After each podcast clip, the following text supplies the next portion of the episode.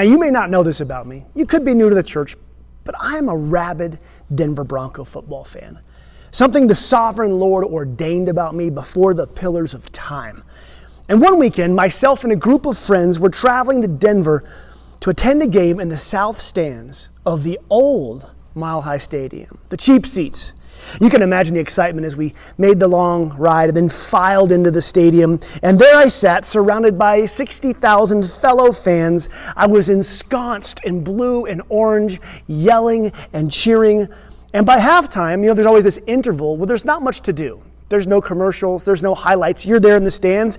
And so they released a colossal beach ball for the crowd. And so we would just watch it being bounced around the stadium as we were sitting there with nothing better to do. 60,000 of us watching a ball bounce around. And then at one point, the giant ball of Chinese plastic started working its way over toward our section. And then, with one final hit, it was coming in my direction. Now I'm dressed in blue and orange. I'm cheering. I'm surrounded by fellow fans, and we're all having a good time. And the ball starts to descend toward me. And I hear from behind me a friend yell, Self, tap it back to me. A friend of mine had the audacity to think, I'm going to take my one shot at hitting the Bronco ball to, to tap it back to him. Oh no, oh no. I was about to line up and hit this ball with crushing ferocity. Now, as it reached me, I let go with an enormous strike. Now, one thing you should know about Mile High Stadium, the old Mile High Stadium, the seating was almost a complete oval, but over here by the south stands, there was a gap in the seating that went out to the parking lot. And on particularly windy days, the air would whip around in the stadium and out that gap. Well, I tell you this because that was suddenly the most important thing that I was aware of at that moment. As I hit the Bronco ball with all my might, and as everyone in the stadium is watching me, the ball flew beautifully away. And then it was grabbed by the current of wind and sucked out of the stadium into the parking lot. One person ruined it for 60,000 other people, and immediately 59,999 people started booing one person. Me. Needless to say, my, my fellow fans turned on me over a $5 ball, thinking that I must have purposely hit it out of the stadium. If there's one thing true about fans, they can change moods in a heartbeat. Because fans, regardless of nationality or type, they are a fickle bunch, cheering one minute, minute and then booing the next. A fan is happy as things are, are going their way. And when things are easy and, and championships are won, oh, as a fan, there's nothing better. But when fan is unhappy. A fan is angry even when little things don't seem to go their way, let alone big things. A referee makes one call, and what do we do? As a fan, when things are hard or when the losses are piling up, mm, no thank you. It's a hard season. This is our topic today. Today, I want to have a very frank discussion about your relationship with Jesus. Now, this is not a feel good message. This is a message that will hopefully have us pause and consider and take an honest look at our faith and ask a question Am I a fan of Jesus or am I a follower? It's a simple question, really. Am I a follower of Jesus? Are you a follower of Jesus? And some of us might say we don't know yet we're just checking it out. Or some of us might say, no, no, I'm, I'm, I'm just kind of engaging in this. That, that's fine. But, but for many of us here today, we would say, well, of course, of course I'm a follower of Jesus. But let me clarify. When I ask you if you're a follower of Jesus, I am not asking if you go to church. When I ask you if you were a follower of Jesus, I'm not asking if you were raised in a Christian home. I'm not asking if at one point you raised your hand in, in, a, in a service and prayed with a preacher. When I ask if you're a Jesus follower, I'm not asking if you own a Bible or if your social media uh, religious views says Christian. Many of us are quick to say we're followers of Jesus. But do we understand what we're actually saying? This is very important. This is clarifying today's topic is maybe the most important. Matthew, in Matthew 7, verses 21 through 23, Jesus himself says some startling things, some challenging words for us that I want us to consider before we, we answer the question about whether we're a follower of Jesus. Jesus is speaking in, in future tense. He's speaking about the end of days and reveals that many who claim to know him are shocked to find out that he does not know them. Here it is Matthew 7, verse 21 to 23. Jesus says this Not everyone who says to me, Lord, Lord, will enter the kingdom of heaven, but only the one who does the will of my Father. Many will say to me on that day, Lord, did we not prophesy in your name? Did we drive out demons? Did we, did we perform miracles for you? And I'll turn to them plainly and say, I never knew you. Away from me.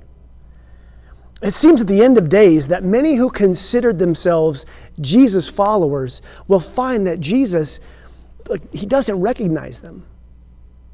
That's a sobering thought and one that should make us stop and consider our faith. A story about a friend of mine, a, a, in a beloved family that I'm, I'm really close with. I've done a lot of funerals and a lot of weddings for this family. And one morning I got this, this terrible phone call that, that one, of the, one of the sons had died. Such a great guy. His name was Mikey. And I drove to the, the hospital, and, and, the whole family was there. And I get there, and I'm sitting with them. We're all crying. And the mother, Mike's mom, she says, I need to talk to you. So we, we go out in the hallway for this, this, this, this private conversation of a mom who's just lost her, her 27 year old son. And she says, Daniel, what's going on here? Tell me where Mikey is. And I said, Here's the deal. I said, Mikey knows Jesus. But most importantly, Jesus knows Mikey. And that makes all the difference. And that's what we're talking about today. Many who will say, Oh, yeah, I know Jesus, and I did this for Jesus, and I was doing this, and they're going to find out that, that Jesus didn't know them. They might find out that they were more of a fan than a follower. And that distinction is huge. Have you ever heard of the phrase uh, in your past, perhaps called DTR? A DTR conversation. I mean, what is a DTR? It's, the three initials mean define the relationship. It's the official discussion that, that takes place between two people to determine the level of commitment. A DTR is a clarifying conversation for a couple that would um, dis- determine the legitimacy and the intimacy of the relationship moving forward. A DTR is needed at the beginning of a relationship. Like, like what, what are we doing here? What is this? A DTR is needed throughout the relationship as things get more or less intimate and involved. And a DTR is needed at the end of a relationship, if there is one, as you move and part your ways. It's, it's, it's a clarifying conversation to define the legitimacy and the intimacy of the relationship. A DTR asks, is this casual or is this committed? So, in terms of following Jesus today, is your relationship with Him casual or is it committed? Is your, is your followership of Jesus high emotion or is there high devotion? Maybe let, let's just have an illustration. Let's say you're in a coffee shop and Jesus walks in. That's right, Jesus. Blue sash, wavy hair, just like in the movies, except his hair isn't blonde and he doesn't have a British accent. Like, like the real Jesus walks in. And, and he orders a water and turns it into wine. And he said, It's time for us to, to talk about this, talk about us. Like, and he would talk about, Are you exclusively following me or just like it's a casual weekend thing? And he would give a very clear understanding of what it looks like to follow him. And perhaps the question, Are you a follower of Jesus? would be different, would hit different after having that clarifying DTR with him. You see, there's a lot of us who claim to be followers Yet Jesus, the, follow, the word follower doesn't actually describe our lives. We might claim to be a follower, but our actions and behaviors and our, the fruit of our faith betray us. We're not much followers as we actually are fans a fan is, is defined as an enthusiastic admirer. You know, it's the guy with the, he paints his face, he wears the jersey, he goes to bananas for his team. He, he has all the players' numbers and stats memorized, but the players don't know him at all. I mean, he has no sacrifice. He hasn't sweat once during this game that he's watching. He's an enthusiastic admirer. He's a fan, and that's okay to be a fan. Then we have a woman who knows all the celebrity news, all the gossip, who's engaged to who, who's having a baby, what's Kanye tweeting, what, what are the Kardashians wearing. She knows all of it, but she doesn't know any of them. She's an enthusiastic admirer, a fan of pop culture. And being a fan can be rather easy at times. I mean, wear the right colors, say the right things, show up at the right place, yell the right things, and, and there you go, you're a fan. Jesus is actually very easy to be a fan of. It happens every Sunday. So we show up at the right place, wearing the right thing, say or sing the right thing, and, and there you go. I mean, when things are good, he and I are good. But many of us are in danger of are being bandwagon fans. Like when things are going bad, when our passion begins to, to die out, we say we're beginning to lose faith. How many of you could say that I've lost a lot of faith this year? I hear that more and more through 2020. You see, we can sit safely in a crowd and cheer Jesus the weekend during a song or two, and we can walk away pretty easily when the topic of giving sacrificially or, or choosing to set aside our, our pet sin comes up. It's easy to be a fan when it's all the love and the song. But when it comes to the other things, the places He asks us to follow Him, that's where it's difficult. It's easier now to be a fan of Jesus than ever before. 2020 has, has really made this convenient for us. I mean, before we might have attended church more often, might have gone to our small group or, or, or tithed or read our Bible, but through 2020, many of us, if we're just honest, have gotten out of the habit of all some of the things we were doing beforehand. 2020 has revealed for many of us, if we're honest, we were fans of Jesus our faith doesn't seem to have the same fruit as it did before. Our passion, our faith has waned and grown cold. And what do we think Jesus has to say about all this? I can say one thing for certain Jesus is not interested in having fans. The Bible is very clear that Jesus would often say things on purpose to separate the fans from the followers. In fact, Jesus was never impressed he was never motivated by the size of the crowd. What Jesus always looked for was the size of the commitment. One pastor says it this way He's quote, The biggest threat to the church today is fans who call themselves Christians but aren't actually interested in following Christ. They want to be close enough to Jesus to get the benefits, but not so close that it requires anything of them. Some things that, that Jesus fans mistake. They mistake knowledge of Jesus for intimacy with Jesus. They mistake emotion for Jesus for devotion to Jesus. They mistake their good intentions as being authentic obedience. They mistake Sunday attendance for being, for being the church Monday through Saturday. So we have to ask ourselves, we should ask ourselves, are we a fan or a follower? Am I a fan or a follower of Jesus? Another important question to ask is how does Jesus define what it means to follow him? I mean, how would he define a follower? What would he say about it? Not others, not some rule book, but Jesus, the one we're trying to follow, what would he tell us? Because during his time on earth, when, when people did come into contact with Jesus, he would often ask them these defining the relationship questions. Are you my fan or are you my follower? He would ask these things of them. And Luke 9 gives us a picture of three people who thought they were followers, but things were revealed in their hearts that they were just fans. And we look at these three people. My hope is not that anyone listening is condemned by this, but instead that we are lovingly convicted to take a good look at our faith and make the adjustments we need, it, we need to make. No one's condemned in this. But if there is conviction, it reveals changes, adjustments, forgiveness we need to ask of him. Luke 9, verse 57 and 58.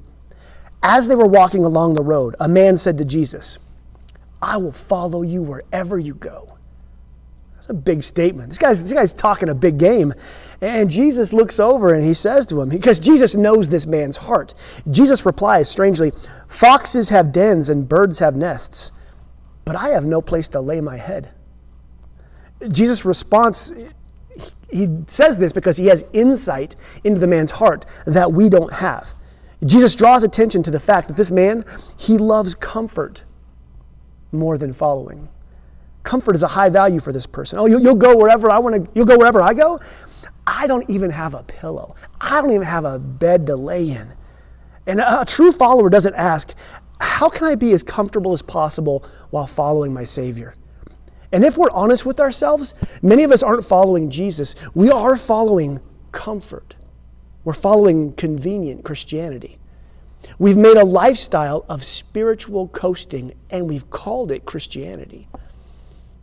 Perhaps this is what is keeping many of us from following Jesus. I believe, especially here in the Western church, comfort and convenience is what keeps us from following him. We've made comfort one of our gods, and we live for it. We, we work for it. We sacrifice for comfort. Our time, our resource, resources, our, our first fruits, they go to our comforts. But there's nothing comfortable about the call of Jesus in the Bible. It's an uncomfortable thing to follow. Convenience isn't the hallmark of a true disciple if you read about their lives. So we have to ask is my relationship with Jesus one of comfort and convenience or of commitment and conviction? Because that makes all the difference. The main verse here in 57 talked about a commitment, but when Jesus painted a picture of what commitment looked like, the man backed away. Many Christians have decided to believe in Jesus and yet never committed to follow Jesus. This type of comfortable faith, this, this, this comfortable faith refuses to take risks in life. It won't leave the boat. It won't step out of the boat and follow Jesus onto the choppy water uh, of taking risks for his kingdom. And these people might say, I want to follow Jesus, but, but don't, ask me, don't ask me to forgive that person. Yeah, I know Jesus forgives me, but I am not going to forgive. I'm not going to let go of the bitterness I have for that person that hurt me. Jesus is great, but, but, but don't talk about him asking me to give anything to him. Like, I've, I've worked really hard for what I have. And we don't say these things verbally, but our hearts declare them often. You know, my sex life, my lust, my anger, or my greed, that's like my private business. See, I like this Jesus, but the gifts of my gifts of leadership, like my talents, are going to be used to build my kingdom. And if I have some leftover time, yeah, I'll help others build God's kingdom. I, I, how about this one? I'm on board with Jesus, but let me be clear. I have zero desire to have a faith that makes me stand out. Like, I don't want anything to make me look weird. I'm following a version of Jesus that, that loves me so much, you know, he doesn't care about my pet sins. I love the Jesus who tells me to, to come to him and have life, but, but don't preach that sermon where Jesus tells me to come and die to myself. Now, we would never say that. We would never think that. Our hearts might never declare that, but if fans would. Our second fan, Luke 9, verse 59. Jesus looks at somebody, looks at this man, and he says, You, follow me. But he replied, Lord, uh, first let me go and bury my father. And the Lord said to him, Let the dead bury their own dead. But you, you go and proclaim the kingdom of God. Like you have a mission and a message. It's interesting. One of the first words out of this man's mouth was, first. Uh, first, let me go. And the, the first thing this man does is put Jesus second. Did you notice that? I want to follow you, Jesus, but, but, but not right now. It's like not a good time for me. We treat our relationship with Jesus like it's some diet. You know, the one that you've been planning on taking? at some point. Like, like soon I'll start that. I'll stop, I'll stop that soon. I'm sure I'll get baptized. But, but, but first, one of the thoughts here is that Jesus is being a little hard on this man. Like he says, let, let the dead go bury the dead. I mean, this man's dad died and he wants to go bury him. Come on, Jesus. But in reality, the understanding here is the man is saying, when my parents die, I'll have nothing holding me back. I, then I'll follow you. Like when they die, I'm all yours. First, let my parents die. Then, after I bury them, I'm all in. And Jesus says, Follow me. And the man's answer is, I'll do it later. Delayed obedience is still disobedience. And like many fans here, he is waiting for external circumstances to resolve before he makes a firm commitment. He's waiting for external circumstances to resolve before making a firm commitment to Jesus. First, let me go and take care of this, Jesus then I'm all yours. First, let me go and have some fun, Jesus. Then I'm yours. Let me go get, get this out of the way. Uh, let, me, let me get it all cleaned up first. Then, I'm, then my attention's all yours. But at the, at the core, at the core of this statement is Jesus, you're not first in my life. I have other firsts. So for now, you're somewhere else in the queue of my life, and I will get to you eventually. The third and final fan in Luke 9:61, still another said, "I'll follow you, Lord. But first, let me go back and say goodbye to my family." Jesus replied to him, "No one who puts their hand to the plow and looks back is fit for service in the kingdom of God." Look, Jesus isn't looking for half-hearted fans. He, following him is not a part-time option. The Bible never endorses the, the Sunday Christians who give God one day a week without activating their faith at any other point in that week. Both the second and the third fan, uh, right here, what their, their issue is, is an issue of priority. While the first one was comfort and convenience, this one's priority. Let me ask you one other question to help you define the relationship you have with Jesus. Is, is Jesus your one of many, or is he your one and only love? Is Jesus your one of many loves, or is he your one and only love? When it comes to having lordship in your life. You know, fans make Jesus one of many. I love you, Jesus. I just love these things as much as you or more. Jesus is clear this isn't an option. Mark 12, verse 30, he says, Love the Lord your God with all your heart, soul, strength, and mind. He, uh, holistically, love God above all things, above all affections. Love God. What would, it, what would it be like if you were in a marriage and you were married to somebody who loved you but who loves somebody else as well. Equally, you know, not more, but equal. Good news, she loves you. Good news, he loves you. But you're one of many. You weren't the one and only. It doesn't feel good. It's not how it's meant to be. And when it comes to Jesus, he's to be our one and only. Love the Lord your God with all your heart, all your affection. I, I would just say this go ahead. Try to physically follow two people at the same time. Spiritually, it's the same way. Is Jesus your first and only, or is he your one of many? Is your faith casual and built on convenience and comfort, or is it committed? These are heavy questions to ask ourselves. Important questions to ask ourselves if we're going to be true followers of Jesus. And this, this is a difficult teaching. The people who Jesus talked about on this, this very subject, when, when they heard these three people here and the, these fans, when they heard that this was a difficult moment for them. So, why is this an important message for right now? What's the benefit of this right here? And I believe, as your pastor, it is vastly, eternally important, vital that we understand what it means to be a follower of Jesus. Like Jesus stated at the end of time, there are people who will call him Lord and claimed to have done things for him, and his response will be, I never knew you. You might have painted your face, you might have worn a jersey and had some pom poms and cheered for me, but you never followed me.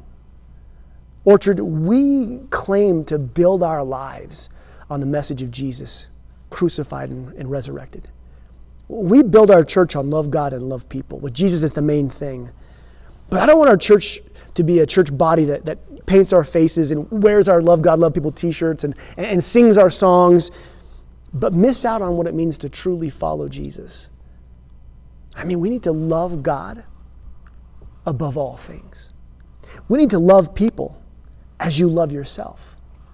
We need to love God first and foremost and pursue intimacy with Him. We need to love people enough to go to work and share your faith with them because their eternity matters to you. We need to love God and set aside the sins that hold us back. We need to love people and set aside the sins that we hold against them.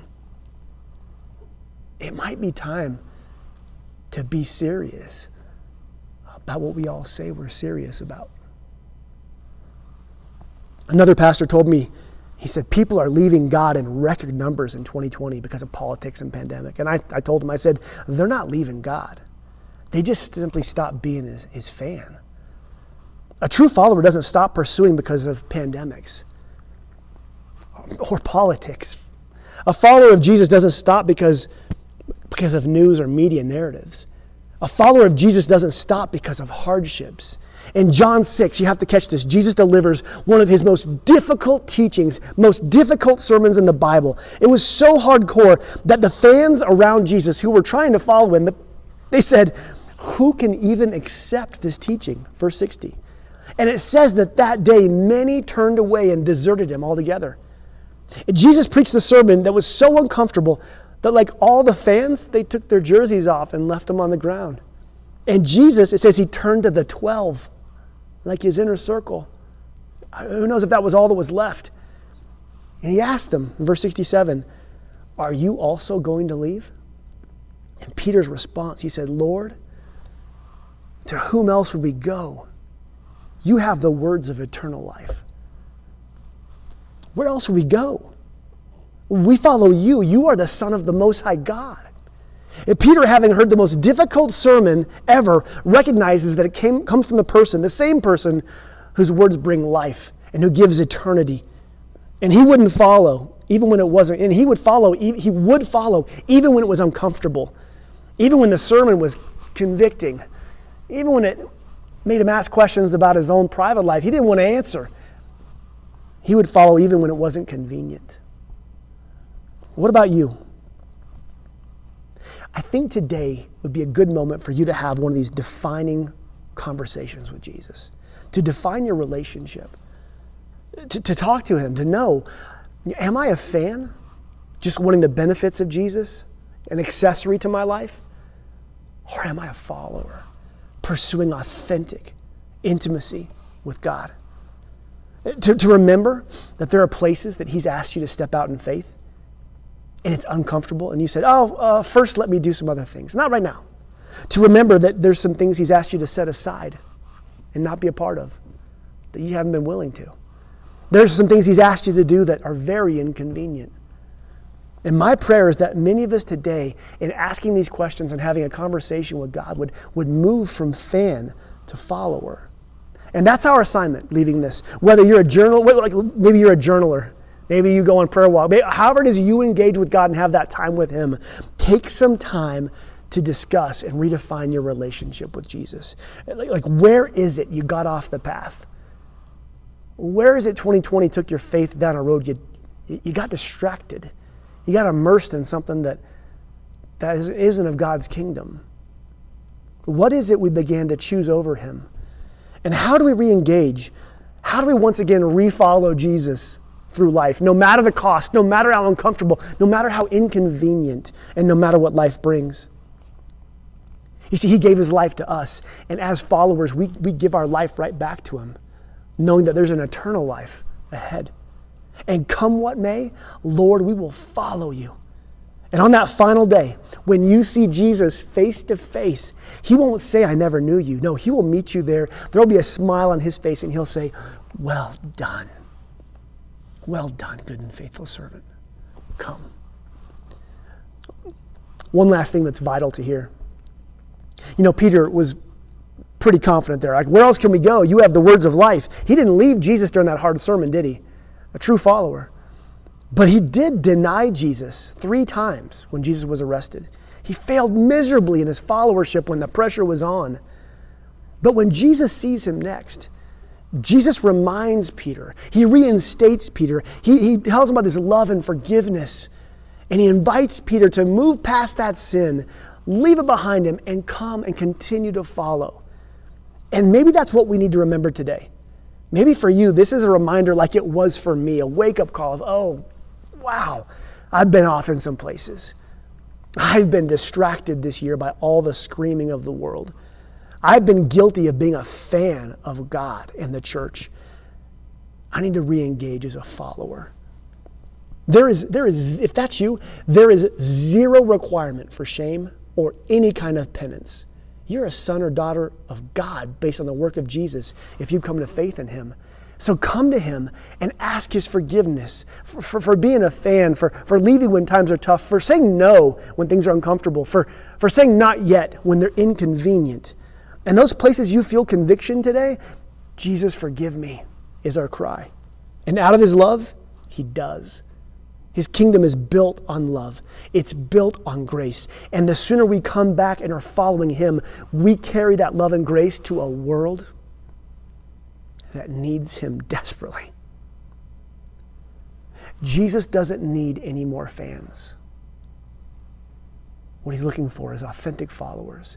And what the world out there needs to see isn't people rah, rah, rah when things are good. They don't need to see more fans of Christianity. What the world desperately needs to see is men and women who authentically follow Jesus with robust faith and seek intimacy with Him and set sin aside when He asks and say yes whenever He asks us to step forward and will risk for His kingdom. Orchard, let's be that church. Let's wear on our hearts what we wear on our t shirts. Let us, let us proclaim through our mouth at work what we sing and hear or at home on a Sunday. Let's be followers of Jesus. Orchard, I love you. I'm praying for you. May, the, may God Almighty bless you. And, and may, he, may He bless you today with, with clarity of where you are a fan and where you are a follower. And may the Spirit of God show you the path to come home, to have forgiveness, and follow Jesus with a fresh and bold faith. In Jesus' name, amen. I love you. I'm praying for you love God, and love people.